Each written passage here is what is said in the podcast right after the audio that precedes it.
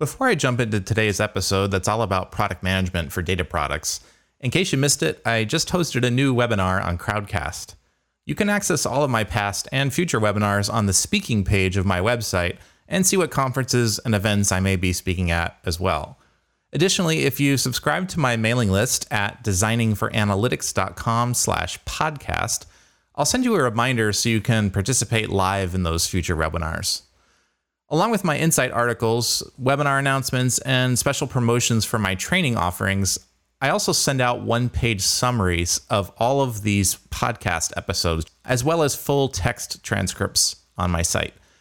I hope you find these resources helpful. And now let's bring in Carlos Gonzalez de Villaumbrosia, the CEO of Product School, to talk more about how we think product management and design skills can help data science and analytics efforts be more successful. You're now experiencing data with Brian O'Neill.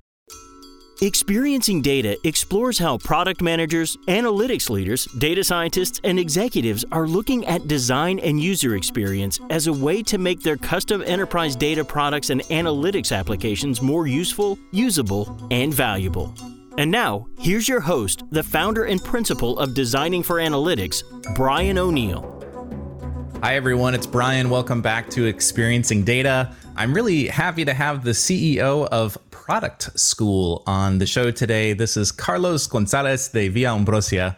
And Carlos, uh, bienvenidos. Uh, Experiencing Data. How are you? ¿Qué tal? Hola. Great. Thanks for having me. Yeah, yeah. We're going to nerd out a little bit to product management.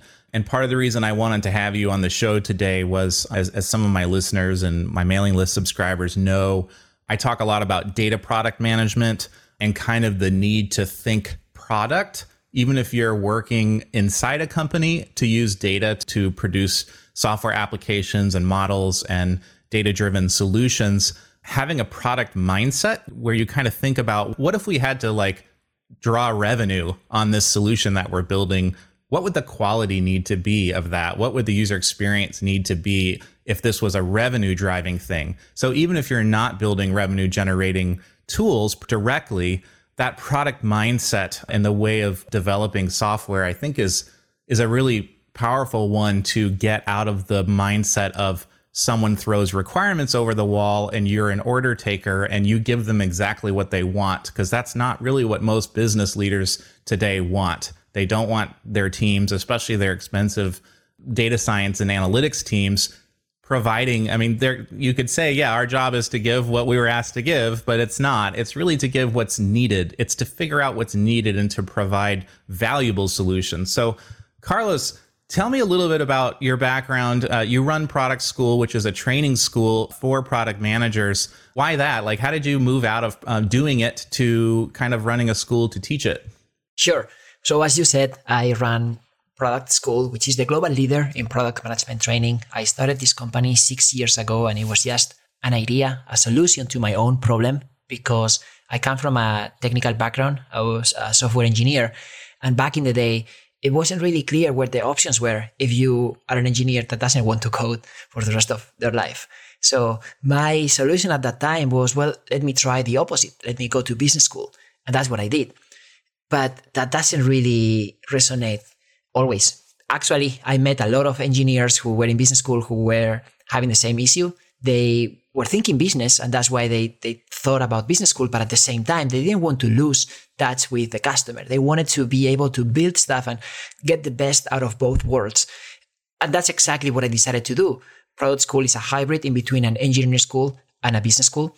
And I've worked as a software engineer for multiple years. I've, I've been building products for different companies, but at the end of the day, my passion is in education. And, and I believe that it's very important to empower people to do what they want.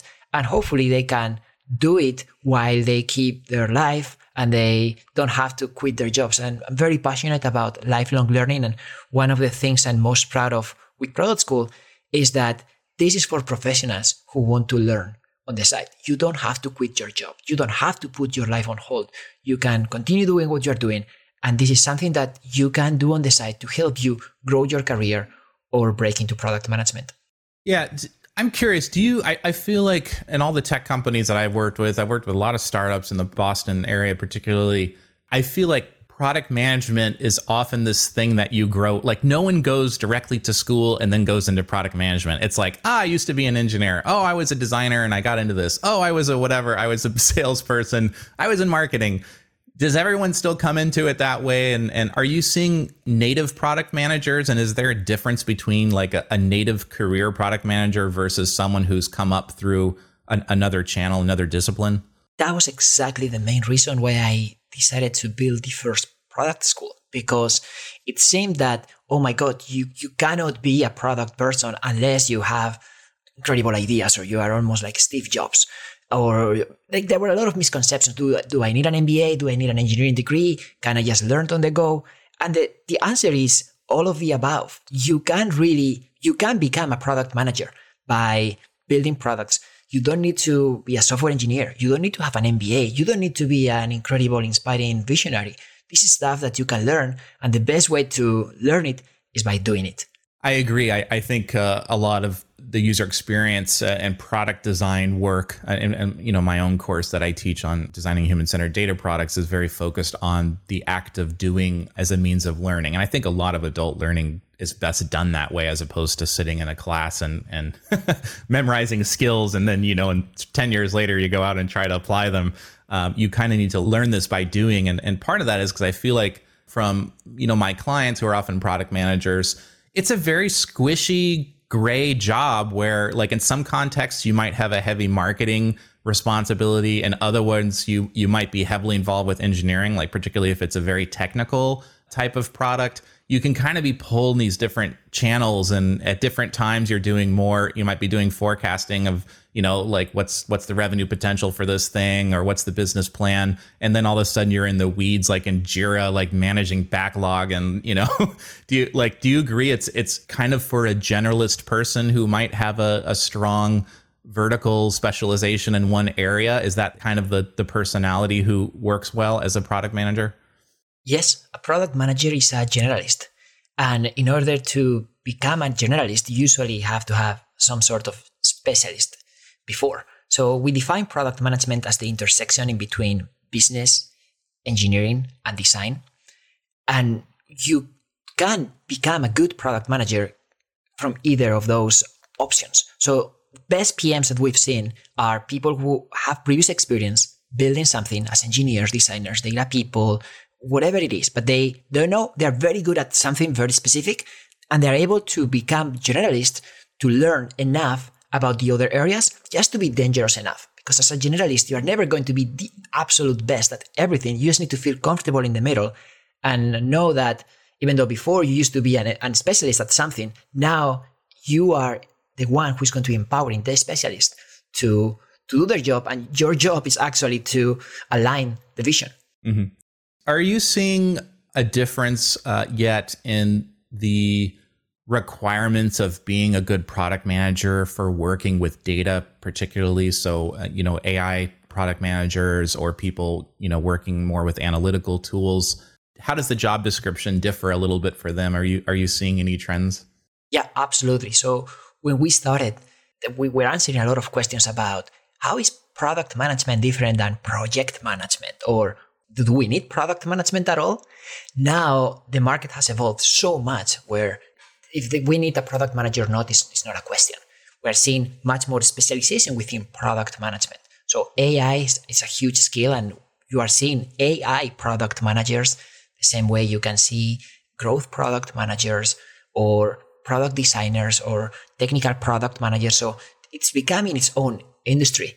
And obviously, when you're in a smaller organization, the product manager is still wearing different hats and, trying to cover everything.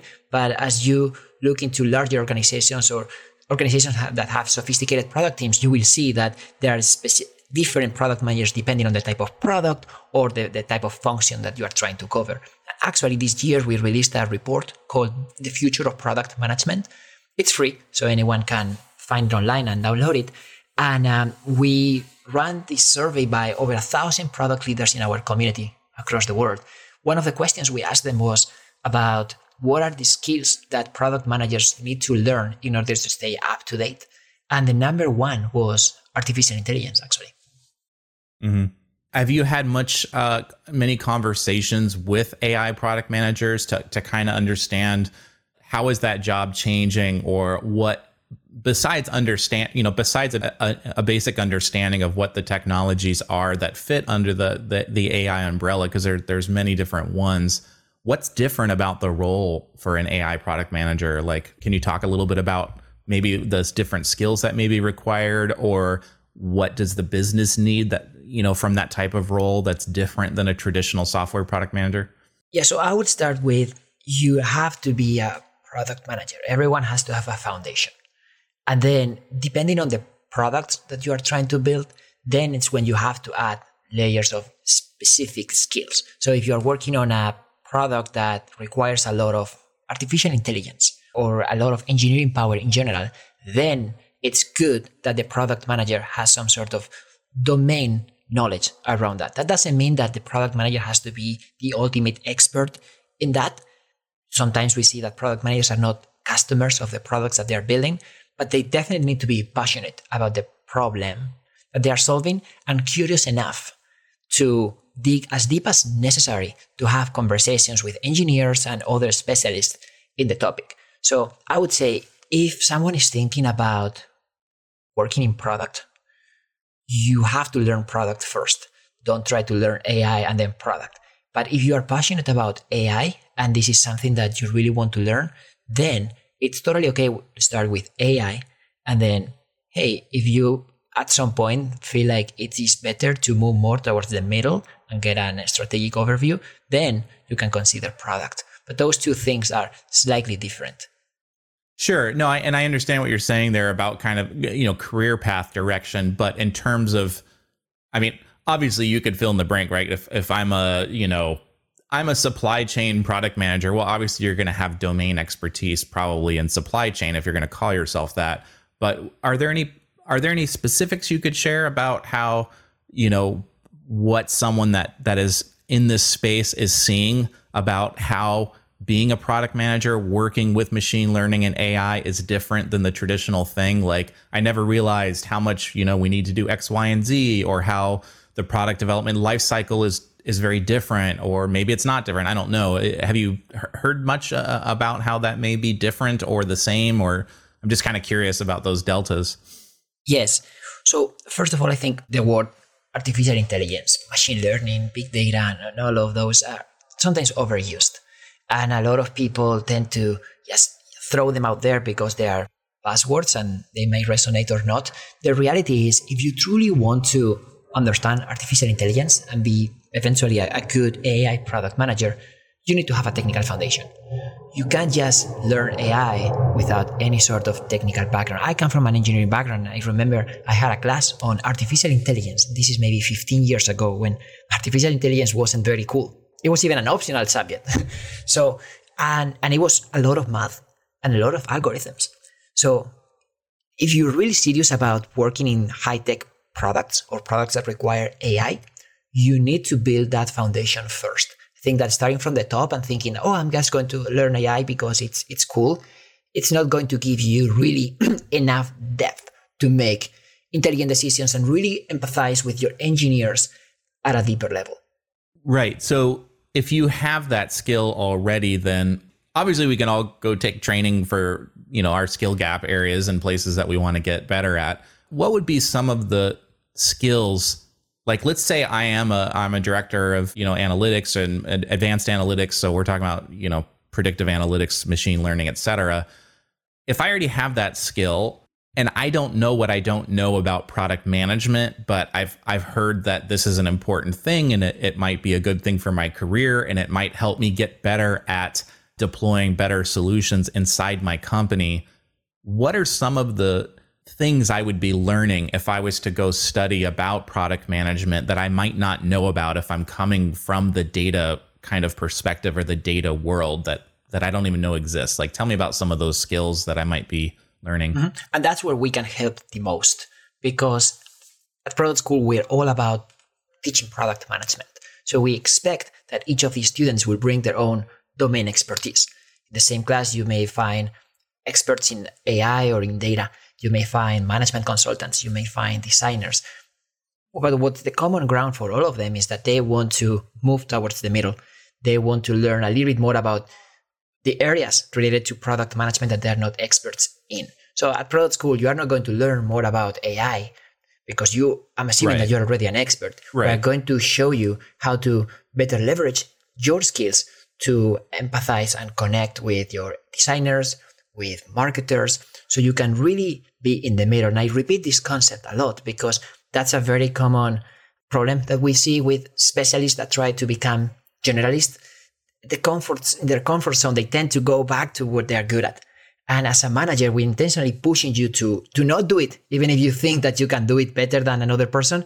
It's more about try to empower others, try to work on the strategy, try to really align the vision and let them define the how. So especially critical with engineers, and I definitely had to work a lot on that because in an engineer school, nobody really taught me anything about how to communicate or speak in public. And, and I find myself these days as a CEO, but in reality as a product leader, that my work is literally communicating and making sure that everyone is aligned, regardless of the domain expertise that I, that I had before. Mm-hmm. So if I was a director of analytics or VP of analytics and or AI or something like this in my company, and I needed to justify taking an expensive course to my management, right, upper management, senior level or CXO level, what what would be the value or outcomes that I would get that that I would be able to communicate to them in terms of like why this would be a good investment? Like what would the business get out of sending me to product school when I'm already, you know, quite senior in my domain area. And particularly thinking again about this audience that may not be working at a tech company, right? They're not going to be like marketing wouldn't even really be relevant. You know, you might have some quote internal marketing to do to help kind of sell the change over a little bit, but for the most part, you're not you're not building a, a revenue generating uh, product per se. But maybe you're overseeing a, a, an app a custom application that drives a bunch of the business operations or something like this. So, what would someone like that tell their you know their uppers their you know their boss or their management about what the value would be when they come back from the school. What would they get? Well if they are already considering it there is a reason why probably. And in general what we've seen in organizations that are engineering driven or basically not product driven is that it's because of the, the founders they they had that the specific background and that the company or product was built around it and it, it worked and it's growing but at some point, there is a there's a lack of really alignment in between different functions. So yes, let's say you are an amazing engineer or you have an ama- you built an amazing technical product that is that is working and you have customers, but you can't just continue growing by adding new features. You definitely need someone in the middle who is going to be coordinating all those efforts and, and building an experience for existing and new customers. And this is, as you at the beginning mentioned, the product mindset. I completely agree with you. This goes beyond product management. It's really creating the, the mindset around we are all building a product, even if my title is AI or data or product or engineering, whatever it is. And we need to understand that this goes beyond just our area of expertise. And if nobody's really taking care of that vision, if everyone is so focused on building and the next feature and the next data report and the next design, whatever it is, then we're going to find ourselves in this trap where, yes, we have a monster that has a lot of different options, but who are we targeting really and how are we going to grow through product instead of just through making sales calls? I agree. I, so I've seen this a lot, and I, I feel like sometimes the role becomes you're I feel like you're you're managing Jira, you're managing some tool and a backlog, and and it and it gets into this process of focusing heavily on following the process a lot of the time. And sometimes i feel like the I, what i've seen with product managers is they're kind of checked out a little bit sometimes on the big picture piece. How do you avoid doing that. So you're not really managing consistently to engineering milestones right? Did we ship did we get the release out on time? Like regardless of whether or not the release created any value we're focusing heavily on like you know our efficiency our burn rate and eh, you know number of tickets we banged out and all this kind of stuff which is important. And, and i understand those structures and processes can help. I know i feel like sometimes it, it, it can you get a little bit lost or myopic uh, vision. Do you see this and like how do you how do you think about that, or, or am I the only one seeing this? You are definitely seeing this uh, along many many other organizations. It has that type of change has to come from the top because the solution is not to just oh I hire a product manager and then suddenly everything works. There has to be a clear commitment and understanding that we can't just continue growing this way. We cannot just continue growing by making just a bigger sales push and letting our engineers dictate what are the features that we're going to solve. There has to be a common vision. There has to be a strategy around it, and someone has to own it. And at the very beginning, especially in tech companies, the founders are acting as that product person. But it gets to a point where you just have so many engineers and so many other things to do that you'd have to hire people to own the product. And of course, as a founder or early employee, you still have a strong opinion on the roadmap, but but there has to be someone strategically owning this. And and we saw that before, back in the day, product management used to be a function within marketing or even engineering, depending on the organization. Now, product it's dedicated function, and there is a role called chief product officer that reports to the CEO. And in most cases, the CEO actually comes from a product background. Mm-hmm. I really enjoy working for those types of clients when they do because they tend to understand. I feel like they really understand the importance, um, especially today when like the the tolerance for for bad software and stuff that doesn't works is is very low. I think people have gotten so used to applications and things work just working well by default without the struggle. I think when leadership has that product mindset, they really understand the value of like why do we need like what does it mean to deliver quality? Like how do we measure quality and are we going to be quality focused or not? It's a different lens than than coming from a financials background right? Where i, feel like the kind of the, there's this void of understanding sometimes between user experience and how the product you know the product leadership really needs to be in charge of of delivering that experience with the design group to ensure that these things get used right? And to ensure that they actually turn into some type of value in the last mile. Do you think that over time we're going to see more and more product people move into those leadership positions. Uh, the executive like do you think product management is a natural escalation path to to the c suite or or not necessarily? It is and it's already happening. So if you look at compost dropbox airbnb stripe they're all unicorns and they're huge uh, some of them are public and their ceos are product former product managers and that is something that it's really, really important because it sends a very strong message from the top. Like we are caring about the overall experience of the user. We are not just to build new features, or we are not just to push uh, new uh, you know, clients to use this product just because the person who signed it is different from the person who's actually using it, which I think is the is the biggest problem in the B2B world. Now we see this trend where it doesn't matter if your product is B2C or B2B or it's an internal product the user experience is critical.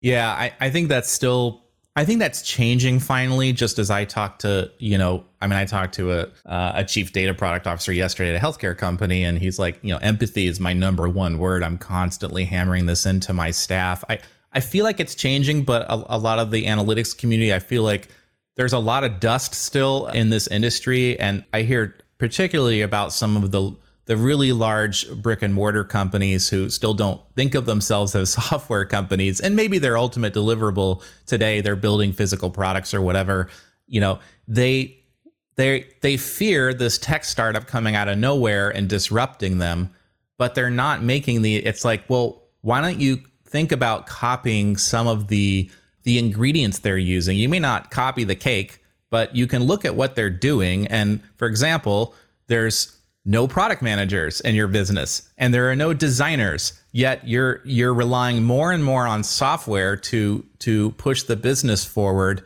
and you're not being consistently good at delivering useful usable solutions that actually get adopted by the business. And you're wondering why you're worried about you know some upstart. Well look at the roles that they put as foundations in there. I don't I always talk about this power trio between engineering, product management and design. And when you have those three hats together, and I'm saying engineering, this would include uh, data, you know, a data scientist today or someone if you're working with ML or AI, a technical lead, right? Someone that really understands the data and the technical piece of it, working with product management and design. That trio or quartet, if you have that and the in this the the energy is right and the the relationships are really strong, boy, you can get a lot of stuff done and you can really you can iterate quickly and really produce some great stuff. So I'm I'm I'm a big fan. I don't know. I guess I didn't have a question there. I was kind of going off on a rant where it's you know just because I don't know if you hear this at all, or if you talk too much to some of these companies that maybe are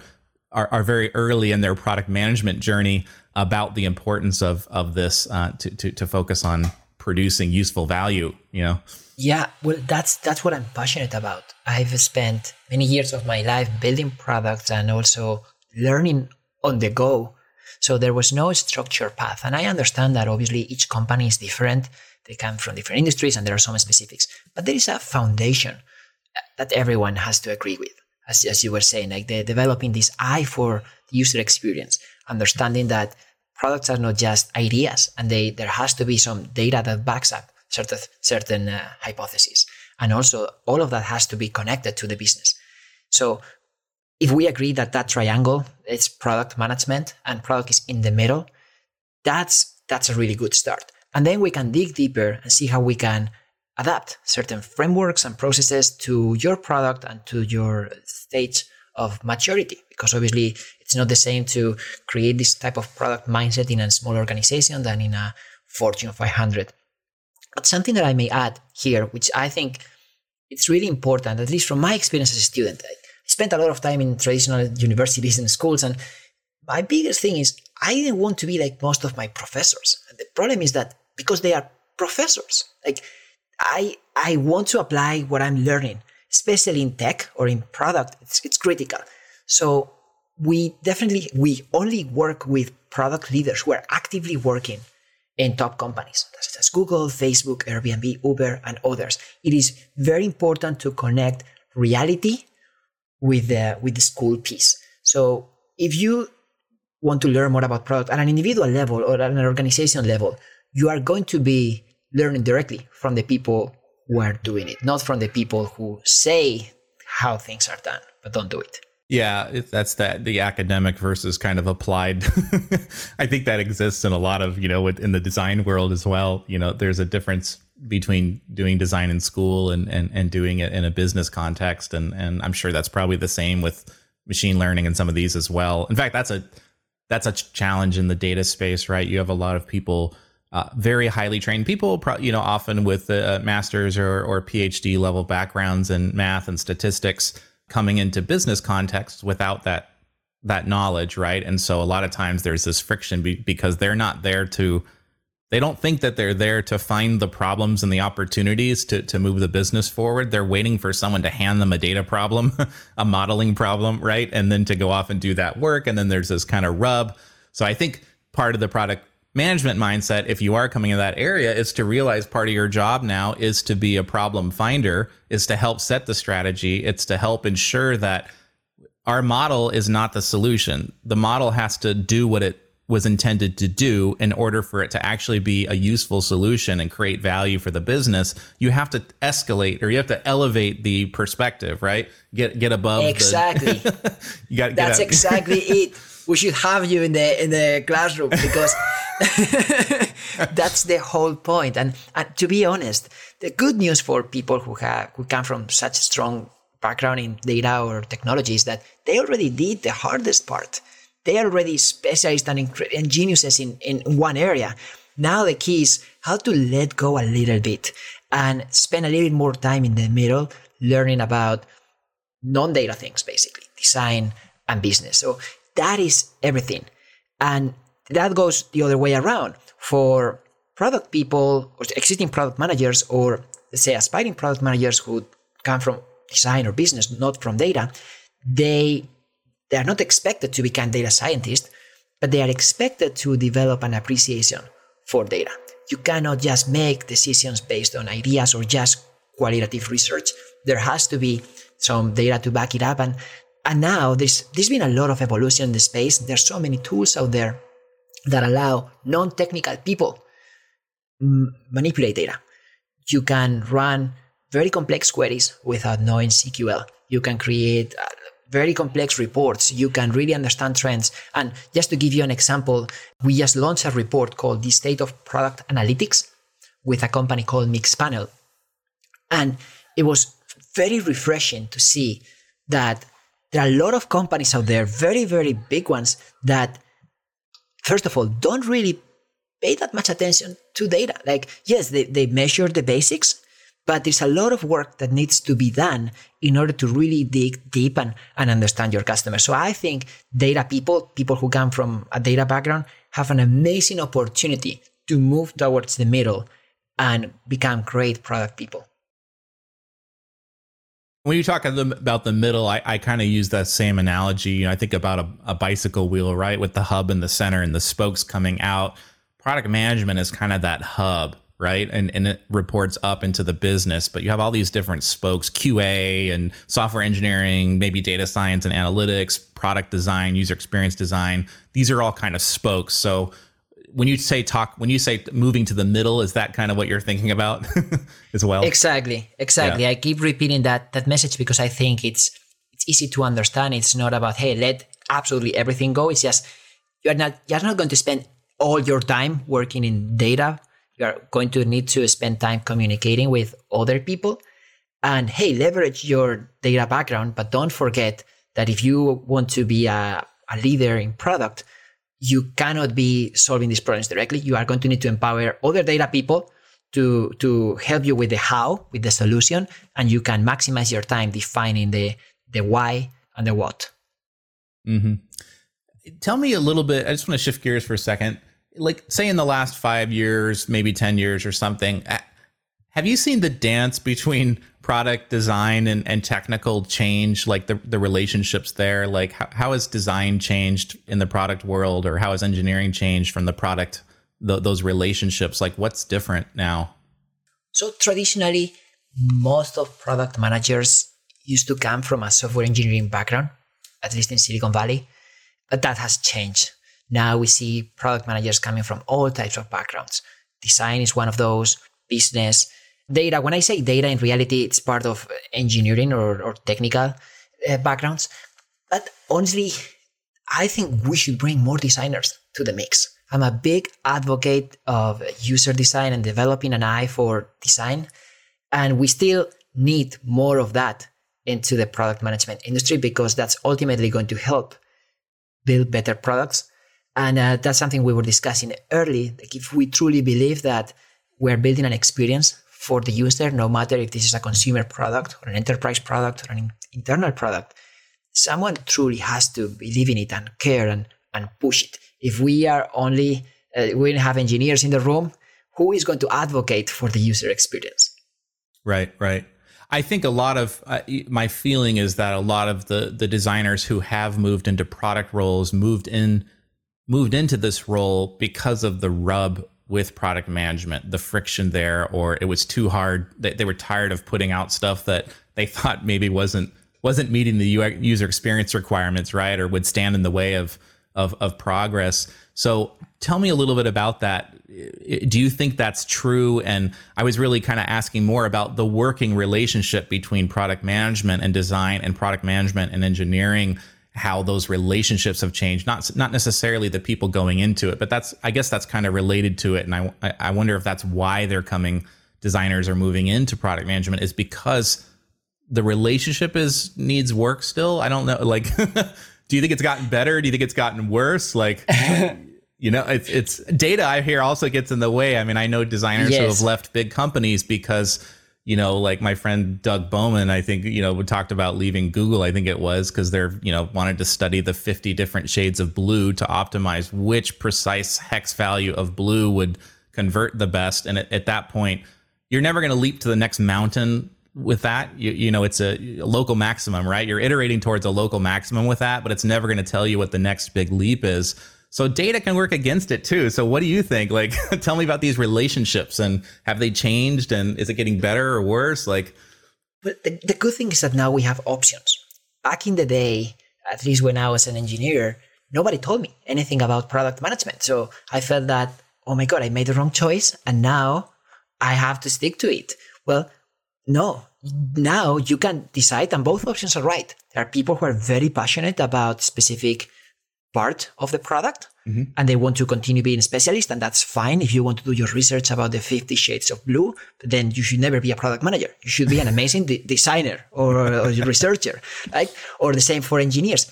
Actually that's what major- majority of people enjoy being just very good at one thing. But there is a small percentage of people who feel that frustration of hey you know i spent enough time doing something very specific but i'm I want to have a bigger influence over the, the entire product. Mm-hmm. And I, my function is just not enough. So, what are my options? Well, good news. That option is called product or product management. And that's the type of people who who take training, who seek help, who are who try. And that's exactly what I'm talking about. So it's to a specific question about the relationship between designers and product or engineers and product. It's critical. And and that's why empathy is very important. And that's why it's really good that the product managers have some experience before. Because if you are just, you just jump into the mix and you don't really, you've never been in an engineering room or in a design room, then how are you really going to empathize with those specialists if you have no idea about what's going on, how they feel, and what their motivations are? So I'm a big believer in having some experience on the ground first as a specialist, no matter what type of specialty you like, and then move towards the middle. And if you are going to move toward the middle, then you are in the middle. Like you should try to eliminate your bias towards your previous specialty because otherwise it's not going to work. And you probably have to work extra hard to connect with the specialist in the areas that you are not an specialist at. And that requires work. And it also requires some time because at the end of the day, this is an iterative process and nobody has the answer. We we know a lot of wrong answers, but you also have to put yourself out there. And the best way I've seen in our students and in my experience is, is to try to let things go. Because the more time you spend doing what somebody else can do, the less time you have to really lead and communicate, which is what you are hired for in the first place as a product leader. Yes, I, I, would fully agree with that. I think if you're spending all your, and I've seen this a lot more, more on the engineering side, but I think anyone that's technical and understands, especially when you think about, you know, modern data pipelines and, and when we're working with advanced analytics, et cetera, there is so much plumbing to get right in order to even start talking about building the last mile, the, the, the reporting and the modeling and, and applications, et cetera. The draw to pull you back into should we do it? Should this be a cloud deployment? Should this be on-prem? Should we be doing it this way? Should we use this stack or that stack? What architecture is it going to support? Blah blah blah. That stuff is important but if you're spending all of your time arguing with your technical people on those choices who is who is at the top of the ship right? Who's at the wheel you know, looking at the big picture, right? It, it, and I've seen this a lot where these long architectural arguments about stuff because the product management came out of an engineering field and they almost know too much about how it's going to be implemented or could be implemented. And, you know, I get it, right? You have some experience. You've like, I've seen this ship sink when we go this way, but that's not your job anymore. And I, I, I, feel like delegation is such a talent. It's a talent and a skill. You have to get really good at that letting go and, and saying, you know what? I don't own that decision anymore. They need to own that decision. Like they're the head of engineering. They're the head of design. It's their decision. I need to move us forward at the big picture and then we'll revisit. I don't know. Do you, is that, do you see that too? that is that's exactly it. Um, so that's that's what I I love fixing. Uh, I think it's a fascinating opportunity for individuals and for organizations to really start thinking about a team and aligning those teams around just a vision and have someone own that vision instead of not have anyone or have just a specialist own it. And that actually, by the way, applies within the product organizations because when your companies are big enough and you start having multiple products or multiple product managers, you will realize that in a way you, you have the same challenge, which is okay, I have a bunch of product managers now. Who is owning the entire portfolio? And you will see that even within product, which is already a generalist role, there are people who enjoy getting their hands dirty and working directly with engineers, designers, and business people. And there are other type of product managers. It's called group product managers or VPs of product, eventually a CPO, which is more of a manager of managers. And that is the person who is trying to make sense of the overall vision between all the different products. And that's the person who is going to focus on hiring and culture. And there is no right or wrong answer, but I think it's very important to know your options. Mm-hmm. T- tell me, what is the gap between uh, a skilled product manager and an exceptional one? Like, what push what pushes you into the exceptional category? So, what what pushes you into the exceptional category? It's like being obsessed with your customer, being obsessed with data. So you cannot just say, "Oh, I'm obsessed with my customer because because I, I think I know the customer." You have to be checking your hypothesis and, and running experiments all the time. So experimentation is number one, and you can only do it by really caring about the user and really caring about the data. And then number two, it's it's empathy.